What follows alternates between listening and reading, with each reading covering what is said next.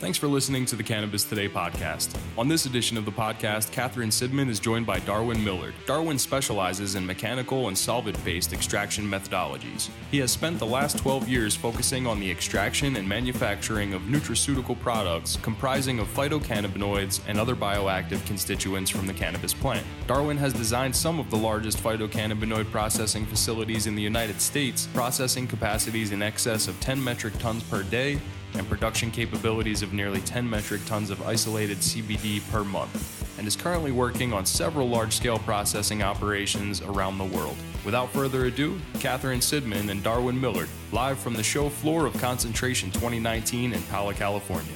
Okay, this is the Cannabis Today podcast. I'm Catherine Sidman from Cascade Sciences, and I'm here on the expo floor of the Concentration 2019 conference with Darwin Millard from Millard Masonic Solutions. Uh, Darwin, I met you last year at uh, ASTM D37. Yes, and um, can I tell you the first thing that you said that that that brought you to my attention? Uh, absolutely. Because you were one of the many extremely smart people there. Um, the I believe the keynote speaker was giving his address, and he said something about hemp and cannabis. And during his address, you raised your hand and said, um, "Hemp is cannabis, and we really need a better way of talking about it. And please tell us what you suggested." Uh, sure. So was this the very first DS uh, D37 meeting, or this was, last just year. last year? Just last year. So last year, I think I had formulated the concept a little bit better. So that would have been our, our, our fit for purpose. Uh, Uh-huh. uh, so it's a it's a foundational concept for helping to build and make it simpler for the D37 and potentially other uh, individuals to think about cannabis. Uh, and it's just it's a really kind of I guess a novel concept, but the idea is that um, you no longer care about cannabinoid content, terpene content, or any of those, uh, I guess, uh, nuance factors, right, that are vary from regulatory body to another or aren't considered at all. And instead, we just think about what's the purpose for which we're going to grow the plant, for instance, right? So, and helping create uh, I guess, four classifications, so to speak, for cannabis, and that being a resin cannabis, which is uh, any type of cannabis grown for the purposes of uh, collecting the flowers or producing the flowers or isolating and extracting the resins.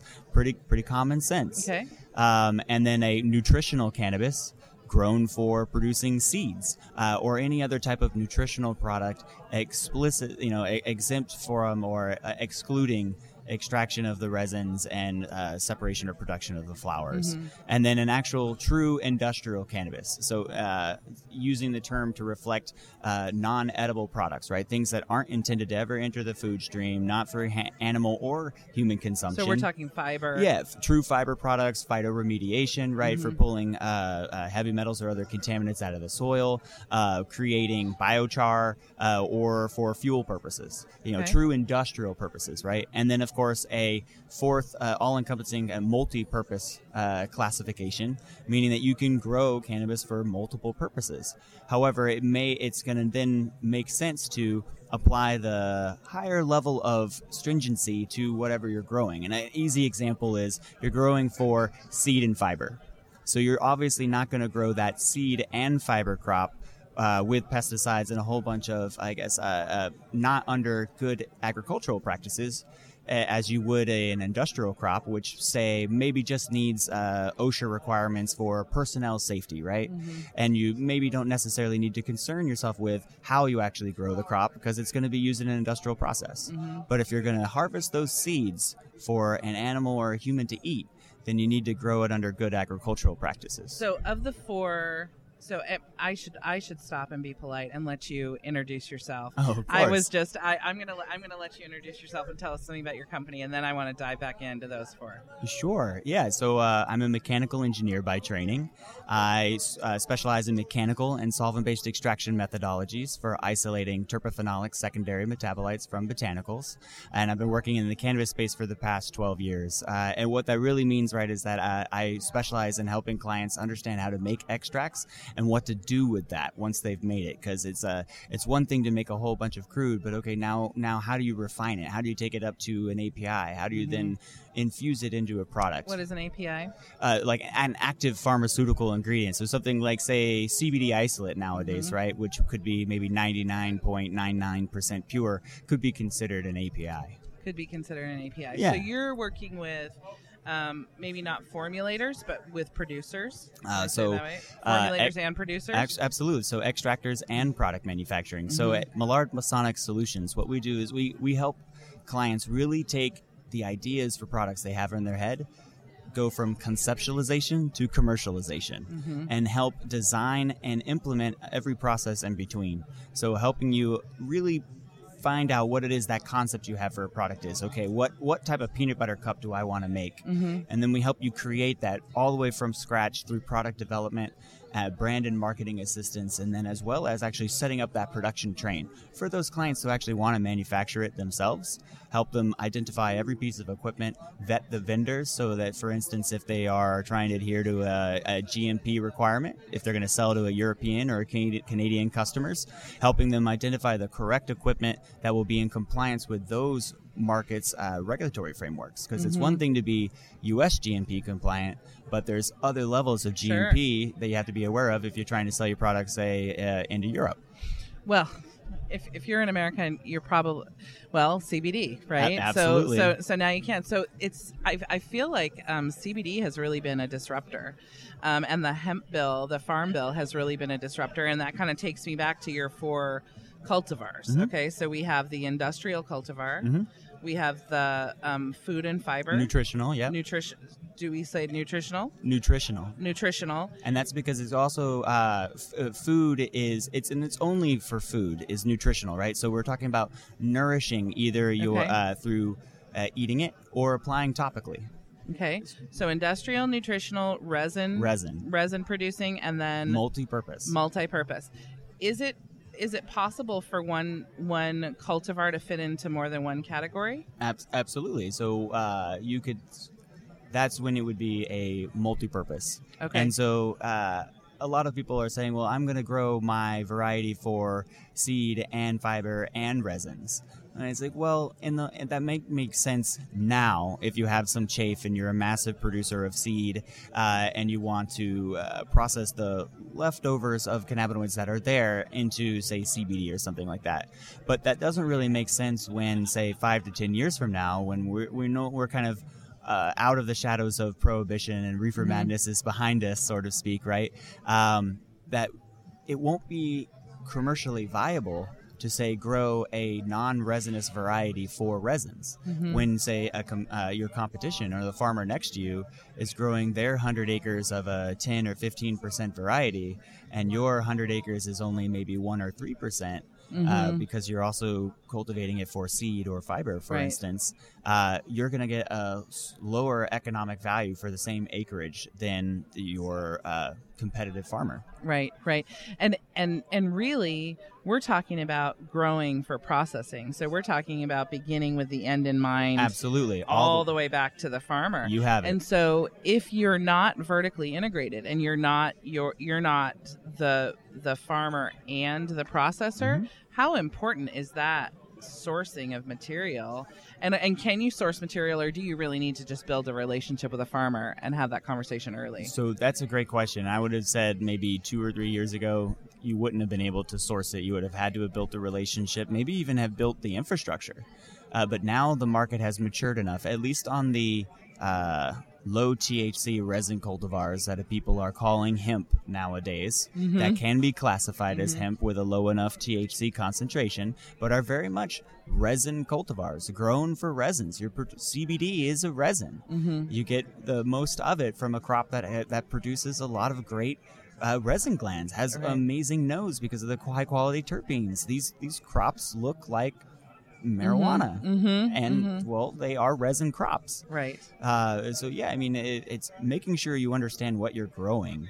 Again, the the fit for purpose, uh, and that's where you can then define. Okay, I'm going to grow uh, two different varieties. So I'm going to grow, say, for what makes sense. You'll you'll start to see as things evolve uh, and commoditize, that it might make sense to do a resin and fiber variety, or maybe a seed and fiber variety, which we already have.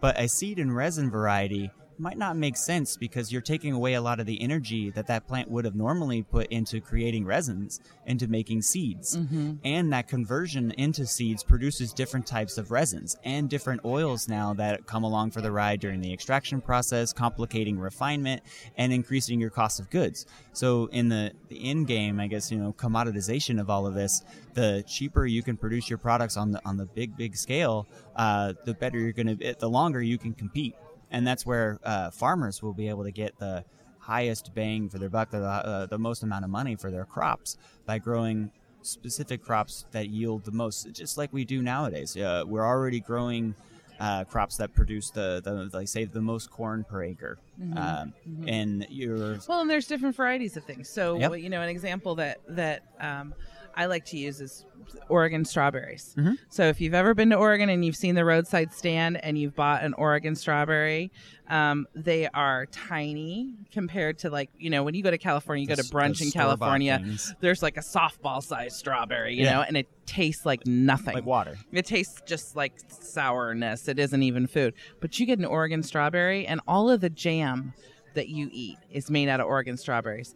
You have to pick them when you're ripe. By the time you pick them and put them on the counter, they're practically gone. They're too soft. You know what I mean? They're not good for shipping. They're not going to be durable, but they make the very best jam and other things, but they're not um, stable enough to go be on the brunch table in February in Chicago Right. right and so there's different re- and it's a good you know we, we grow things for good reason and there's different varieties of things but i think that we've been stuck in a varieties or strains Yep. instead of varieties or cultivars tell me the difference between a cultivar and a strain Uh, sure. So the easiest way to explain that is uh, strains and the word variety, uh, or I guess a kind of um, the simple way to explain what a cultivar is.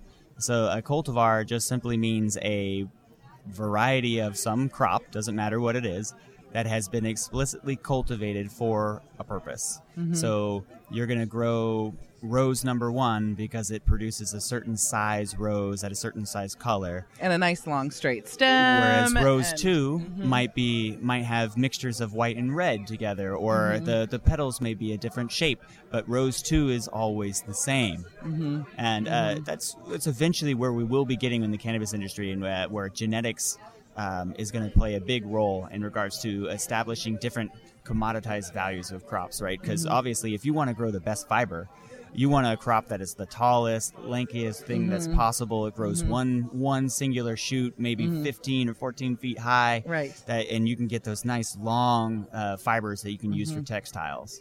Uh, whereas if you want good seed, you're going to want the the crop that produces the highest amount of seed per acre. You're not going to want you're not going to bother with genetics that aren't producing the highest quality. Right. And that's where there's, there's definitely an advantage for genetics producers that are out there right now, uh, spearheading the development of these new cannabis uh, cultivars that will uh, kind of own the future. How are you seeing when when your clients come to you? How many of them are looking at um, THC production, and how many are looking at THC remediation? And what tell me tell me in the last fifteen months, eighteen months, how that's changed? Oh, um, it's actually kind of it's night and day, um, especially since this December, right when the 2018 uh, Farm Bill legislation went through. Um, we have been inundated with hemp processors coming out of the blue, people jumping into this space who are now uh, looking to set up massive processing facilities, and the goal is THC-free distillate, Right. or simply CBD isolate. It- It's Yeah. uh, it's impressive, actually. Um, Yeah. Or, as you said, maybe disheartening a little bit, considering that uh, over it's like 98% of the acreage grown in the U.S. is for CBD, and no other marketplace in the globe is producing uh, hemp for that reason.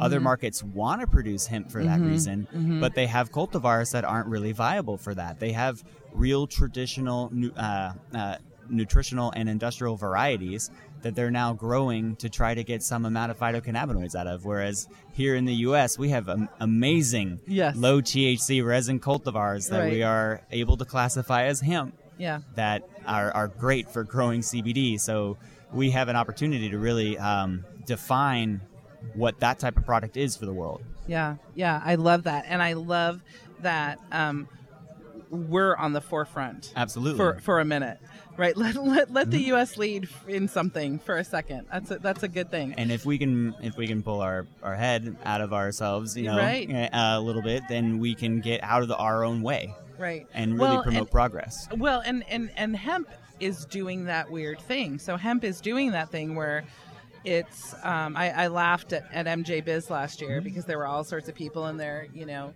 uh, walking around with their investors saying, "Oh, that's okay. We're not in cannabis. We're in hemp." And I just had to giggle a little bit.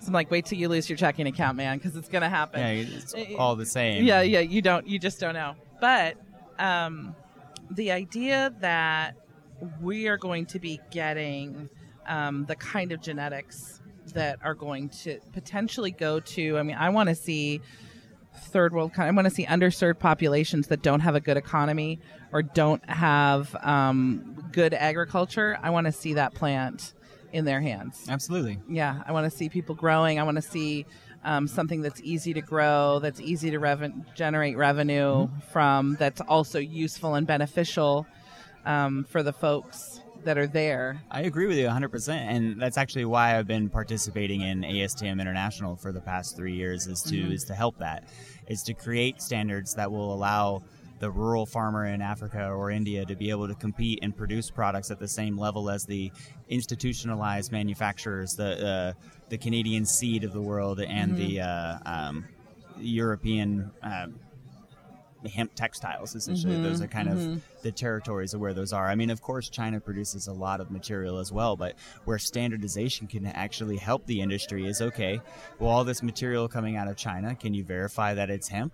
Well yeah because it adheres to astm standard xyz and Right. so now you know okay it has less than 2% jute strains mixed in with the uh, you know for out of every say 100 strain uh, strands right of Mm-hmm. uh, fiber uh, say two are allowed to be jute because right now there's a lot of uh, there is a lot of commingling of natural fibers that come out of China. So you're dealing with okay, is it actually going to be hemp 100% or you know what's the, what's the grade of my hemp fiber? And there isn't one yet. So that's where standardization will really help promote this industry moving forward.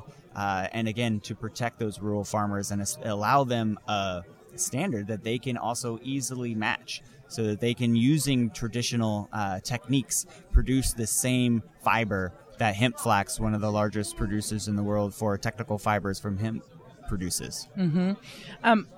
What about the infrastructure around that? And you'll have to help me if this isn't your area of expertise but Sure.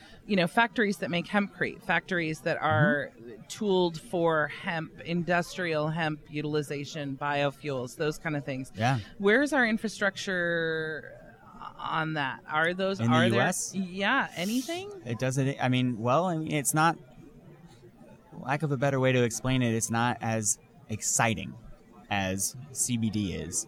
Uh, and it takes a lot of investment for a little bit of payout. Um, to do a, a fiber processing plant that you can do decortication that you're going to then make uh, quality textile fibers from that you can be used to producing clothing that costs you $50 million to set that up. And because of the uh, cur- current commodity value for these materials, if your facility is further than 100 and kil- 150 kilometers radius away from your farms, it's more expensive for that farmer to ship you their product than it is uh, Than you'll ever make to, pro- to, to actually make for that. So no farmer is going to grow it because there isn't a, a commodity there. And what? How's the best way to encourage that commodity of a new industry? Well, you have to go and approach, say, Dixie cups and say, okay, you can make uh, Dixie biodegradable out of hemp fiber plastics, right? I guarantee I'll be able to hit your minimum order quantity and supply Dixie cups, right, with those with those products. Mm-hmm. And if you're good enough, convince them to take it at a loss yeah because it's yeah, the intention is you're going to build up market uh, appeal to the people who mm-hmm. want a sustainable, more green type of mm-hmm. economy. Dixie Cup being a massive plastic manufacturer, if you get them to switch over even one of their product lines and can fuel that, that's going to convince them that okay, I can think about switching over a second product line to hemp plastics. Who's having those conversations? Who's doing that? I don't think anyone who's uh, in the U.S. hemp industry is, is looking at it like that. And the real sustainability, what what's next after this? Because everyone's after the short term game, unfortunately, which is CBD, and even that is not a short term. Uh, game. I mean, I'm working with clients right now setting up processing facilities in the neighborhood of 15 to 30 million dollars. They're going to be manufacturing more CBD than the quantifiable market currently can can take. Mm-hmm. So what are we going to do with all that CBD other than bottom out the price of the entire marketplace? Right, right. Well, and and then the question becomes, uh, what do we do with all the isolate? What Right. I mean, is, Especially is when it's the best still medicine? not legal to put in a food. No, not legal to put into food. And and is that the best medicine? Is that the best delivery? I mean, CBD is so Sure. good. So I mean, arguing efficacy and things like that is really not the place of standards development. Mm-hmm. That's more that's up to the manufacturer to define claims, to go through the appropriate mechanism to uh, allow them to actually make those claims on their products, uh, and whatever product development they want to go through to establish the features or benefits right that their products have in comparison to their competitors. Mm-hmm. What we want to try to do through standards development and what I've been trying to do really is is create a level playing field. Hey, th- this is the bar, and if you're below it, then your product is simply not safe to consume, mm-hmm. and everyone will know that because this is the minimum quality standard that you should be at. Mm-hmm. And if you're way above it, then that's marketing. Mm-hmm. Advertise that. Say you you at meet and, And then exceed. exceed these Yeah. standards. Yeah, yeah. Definitely, definitely. And I think that there's a lot of opportunity for people to differentiate themselves because Yeah. I've never, I mean, uh, you know, there- there's kind of a meme I have in my head Mm-hmm. of somebody at a dispensary.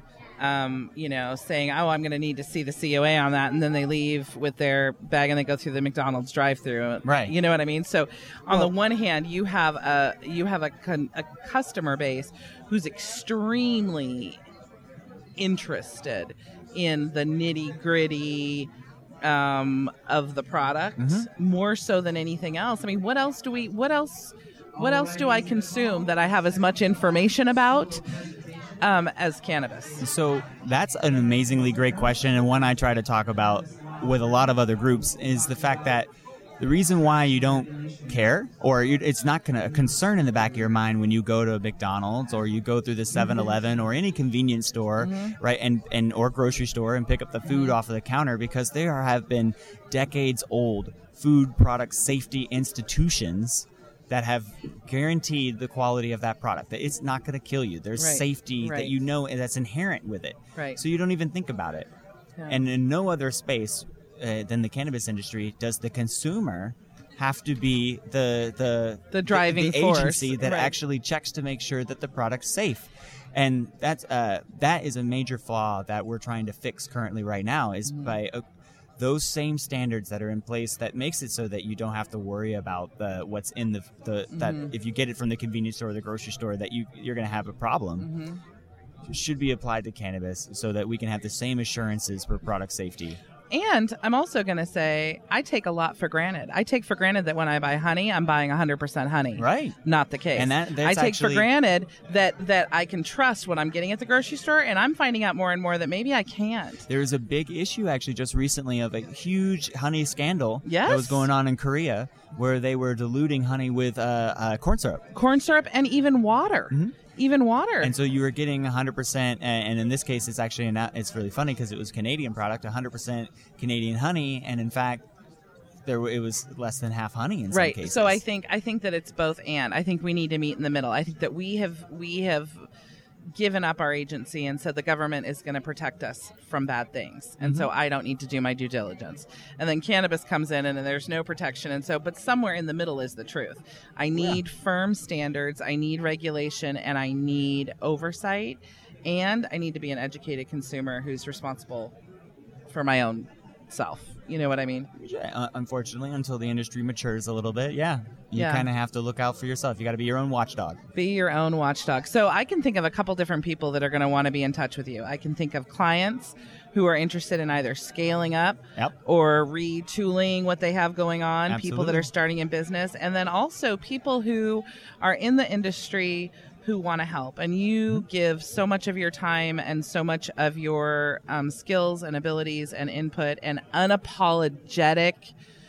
Um, unapologetic nerdiness. Can I just say that? Absolutely. Okay, because you just throw it all on the not a line. flaw. No, no. I, f- I- I would tell you how attractive I find that, but my husband is right over my shoulder. So we'll save that for later. Listening in. But uh, listening in, right, with headphones. So, um, but no, but you you just bring it. And the reason that I I started out this conversation with you know somebody says hemp and cannabis and you raise your hand and say no no no no no let's talk about it like this is that that is still where we are is we don't even have the words Yep. my what i call hemp what you call hemp what he calls cannabis what she calls marijuana all these different things we don't even have the words around it and i feel like it's high school debate back at the beginning define your terms first Absolutely. did you do high school debate I didn't, but I I'm aware. Oh, okay, yeah, but you know, you could have, you could have, and you probably would have been great at it. Um, Darwin Millard, how do people get in touch with you? Uh, that's a great question. The easiest way to get a hold of me, um, we're kind of in a transition on names right now, but it would be my email address Okay. or my phone number. A direct phone number you guys can get a hold of me on is 720 839 0559. Or you guys can feel free to shoot me an email at Darwin, just like the scientist, D A R W I N, at phytologix.solutions. And that's P H Y T O L O G I X dot solutions. All right, thank you so much, Darwin Millard. It's been a pleasure. Thank you. For more, visit www.canna-today.com. As always, please rate, review, subscribe, and share. Thanks again for listening to the Cannabis Today podcast.